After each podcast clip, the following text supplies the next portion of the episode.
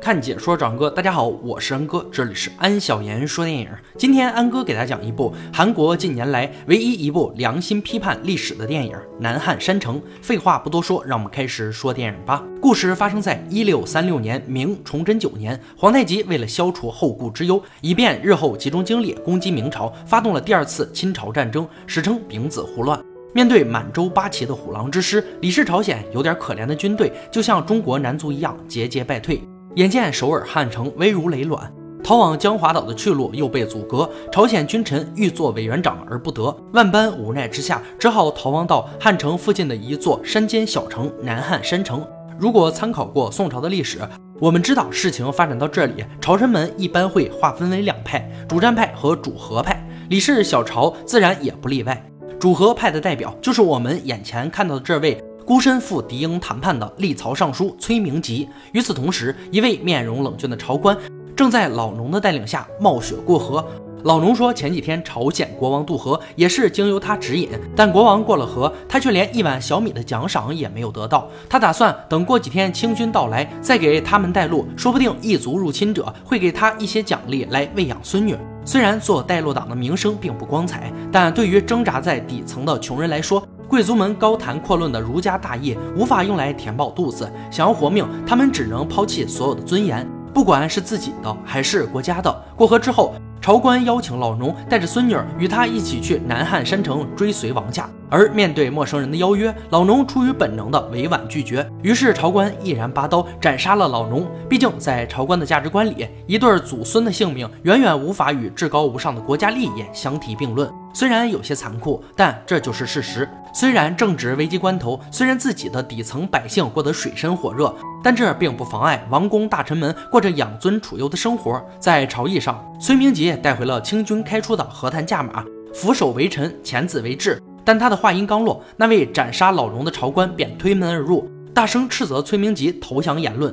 原来他是朝臣之中的主战派领袖，立曹叛书金上宪。由于金上宪的观点占据着道德的制高点。因此，以领相为首的吃瓜大臣们纷纷见风使舵，站到了金上宪这边。主和派崔明吉俨然成了为人不齿的卑鄙无耻之徒，士大夫中的败类。与骑墙派不同，金上宪的主战并不是空喊口号。寒冷的冬夜，他冒着大雪跟随守城将军下基层调研备战，发现南汉山城守军兵力薄弱，缺衣少食，形势非常严峻。因为寒冷，铁匠年幼的弟弟违反军纪。在城头生火取暖，铁匠卑微地祈求金上宪宽恕，并且建议朝廷分发些草袋给守城的士兵御寒。在第二天的朝议上，金上宪向仁祖如实反映了士兵受冻的问题。出身低贱的宦官建议。征集公卿权贵们的棉衣，发给士兵御寒，但立即招致群臣的激烈反对。大臣们认为此举有损士大夫的体统，倘若士大夫们连体统都没有了，无异于天崩地裂，那百姓还有什么依靠呢？于是讨论到最后，还是采取了最初的方案，给士兵分发草袋，用以抵御严寒。此时此刻，朝鲜的满朝文武们不会想到，二百多年之后，同样是为了准备战争，一个岛国的皇室毫不犹豫地抛弃了贵族体统。天皇节衣缩食，皇后变卖首饰，结果非但没有天崩地裂，反而让朝鲜再一次被按在地上摩擦。好了，我们言归正传。孙明吉第二次出使清军大营归来，带来了更加严峻的消息：皇太极即将来到朝鲜，御驾亲征南汉山城。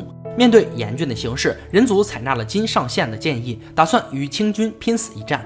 在战前动员会上，金上宪的言语慷慨激昂，鼓舞着士兵们的士气。但精神原子弹并不能炸死人。在第一场遭遇战中，朝鲜军火器糟糕的质量差点坑死了铁匠兄弟。死里逃生的两兄弟向金上宪报告了这个问题。金上宪问他们为什么不向主管的军官汇报。兄弟俩告诉他，在等级森严的朝鲜，没有官员会理会他们这些吓人的话。相反，他们还会被认为是故意想偷懒而招来一顿鞭打。因为金上宪在此之前为他们解决了御寒草袋的问题，因此他们相信。他是一个实事求是、为民请命的好领导。果然，金上线向仁祖转达了铁匠兄弟的建议，一场轰轰烈烈的武器改良运动全面展开，并且立竿见影，取得了成果。朝鲜军队在第二次交战中取得了罕见的胜利，但一场胜利无法掩盖朝鲜军困守孤城、粮草不济的现状。因为吃不到草料，城中的军马变得日益瘦弱。因此，领相向仁祖建议。收回发给士兵的草袋，以供军马食用。这次金上宪和崔明吉罕见地站到了同一观点，他们反对领相这样的建议，因为即使收来了草袋，也只够军马食用几天。但从士兵手里夺走草袋，会令他们寒心。然而人祖最后还是采纳了领相的建议，毕竟在他们看来，马匹是军队的核心，没有马匹就无法树立君王的威严。没有威严，那岂不是和贵族没有棉衣一般要天崩地裂吗？区区一些草袋，对饥肠辘辘的马匹来说，只是杯水车薪。最后，这些马匹还是免不了被杀死，充当守城士兵的食物。领相口中至高无上的朝廷颜面，最后还是进了他最看不起的士兵的肚子。士兵吃饱后，还不忘了好好感谢领相。领相气得让一名将领去杀了他们，可却被另一名将领和金上宪阻止。又见到士兵们对他怒目而视，他也只能作罢。新年将至，仁祖命令领相和崔明吉带着礼品再次出使清军大营，以便打探情报。领路的朝鲜籍翻译官向二人夸耀清军红夷大炮的威力。领相质问他为何身为朝鲜人，却如此数典忘祖，背叛国家。翻译官则义正言辞地告诉他：“领相，我的父母是奴隶，在朝鲜，奴隶可不是人啊！再也别说我是朝鲜人。”清军主将拒绝了仁祖的礼品。两位使者铩羽而归，吃瓜大臣们纷纷指责二人辱没了朝鲜君王的威严，要求惩戒。为了自保，领相主动请缨，要求趁清军攻城准备尚未完毕，发起主动攻击。在领相严厉的威逼之下，守城将领带着士兵向清军营垒发起了进攻。在猛烈的炮火下，旷野中的朝鲜军队很快就溃不成军，沦为了骑兵任意宰割的活靶子。战役失利，人族非常生气。为了自保，领相将失利的责任。推卸给了指挥战斗的军官，于是无辜的军官惨遭处死，军中粮草日益枯竭。眼看南汉山城危如累卵，金上宪找到铁匠，希望熟悉山路的他作为密使，设法出城联系援军。为了全城百姓的生命，铁匠决定相信金上宪。他带着书信冒死出城寻找援军。与此同时，皇太极的最后通牒也送到了仁宗的手里。他将在正月十五发动最后的总攻击。面对杀气腾腾的战书，人族表示自己想活下去。于是齐强派门又纷纷顺着人族的意思，要求与清军议和。一直主战的金上宪此刻成了误导人族、卑鄙无耻之徒，士大夫中的败类。人族更是勒令金上宪立刻书写投降书信，但崔明吉却主动站了出来。这种背负千古骂名的事情，还是由他一个人去做吧。铁匠历经千辛万苦，终于将书信送到了援军手上。但援军统帅畏惧敌军大势，不敢进兵，居然想毁掉密信，杀铁匠灭口。幸亏铁匠本着不信任官府的本能，提早发觉阴谋，侥幸逃脱。而被赋予厚望的援军，也在清军凌厉的攻势下灰飞烟灭。至此，南汉山城彻底沦为了一座孤城。在隆隆的炮火声中，清军发起了对南汉山城的总攻。在守城士兵进行了最后抵抗的同时，崔明吉正快马加鞭将仁祖投降的书信送到清军大营。在最后时刻，朝鲜君臣终于用屈辱的投降换来了一条生路。公元一六三七年正月三十，朝鲜仁祖大王褪去王服，改穿青衣，在汉江东岸的三田浦清军大营拜见皇太极，行三跪九叩之礼。双方筑坛盟誓，朝鲜去除明朝年号，奉清朝正朔，正式贡献。自此，李氏朝鲜正式成为大清的藩属国。而在同一日，李操叛书金上宪在家中自尽身亡，用生命实践了自己不向蛮夷低头的誓言。电影到此结束。《南汉山城》这部电影中透露出了朝鲜社会森严的等级制，使普通百姓与上层社会之间过着两种截然不同的生活。普通百姓整日挣扎在饥寒交迫的边缘，自然不能苛求他们对朝廷有多少认同感。出现大把大把的带路党，也是意料之中的事情。就士大夫阶层来说，本该为国家兴亡殚精竭虑的他们，却退化成了保守腐朽的既得利益集团。做事士兵受冻，不愿捐出自己的衣物，在朝廷上见风使舵，空喊主战或是议和的口号。李朝官员是如此。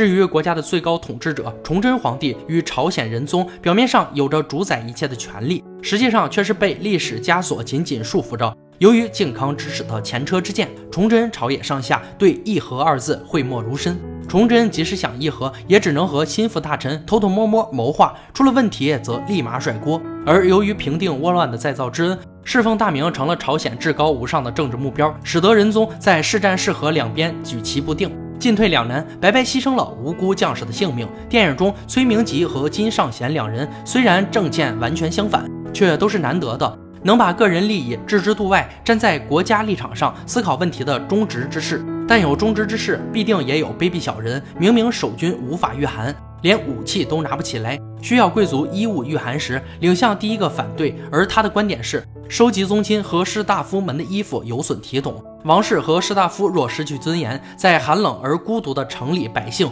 将失去依靠，没有军队保护，国家就完蛋了。还说这样的荤话，可想而知，作为军事指挥，他更是不懂装懂，顽固不化。将领提醒他，清军消寂，先得派人查探虚实。此时风大，得等待时机。他居然说今天可是巫婆算出来的必胜吉日，还敲鼓进军。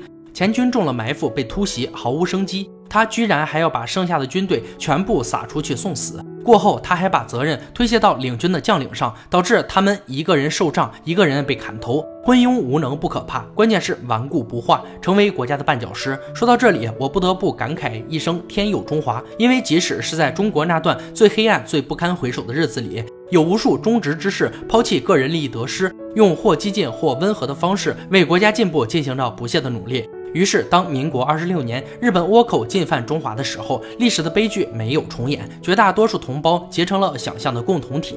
当权者们抛弃了政见分歧，团结一致，共御外辱，终于将日本拖进消耗战的泥潭，拖到他们不得不作死挑战美利坚。所以，也许说我们现在这个社会还有很多丑恶的现象，但是我相信我们的国家还是有很多默默无闻的人们。在为他努力奋斗着，我们这个社会会越来越好。好了，今天解说就到这里吧。喜欢安哥解说，别忘了关注哦。看你说找安哥，我是安哥，欢迎大家订阅我的频道，每天都有精彩视频解说更新。我们下期再见。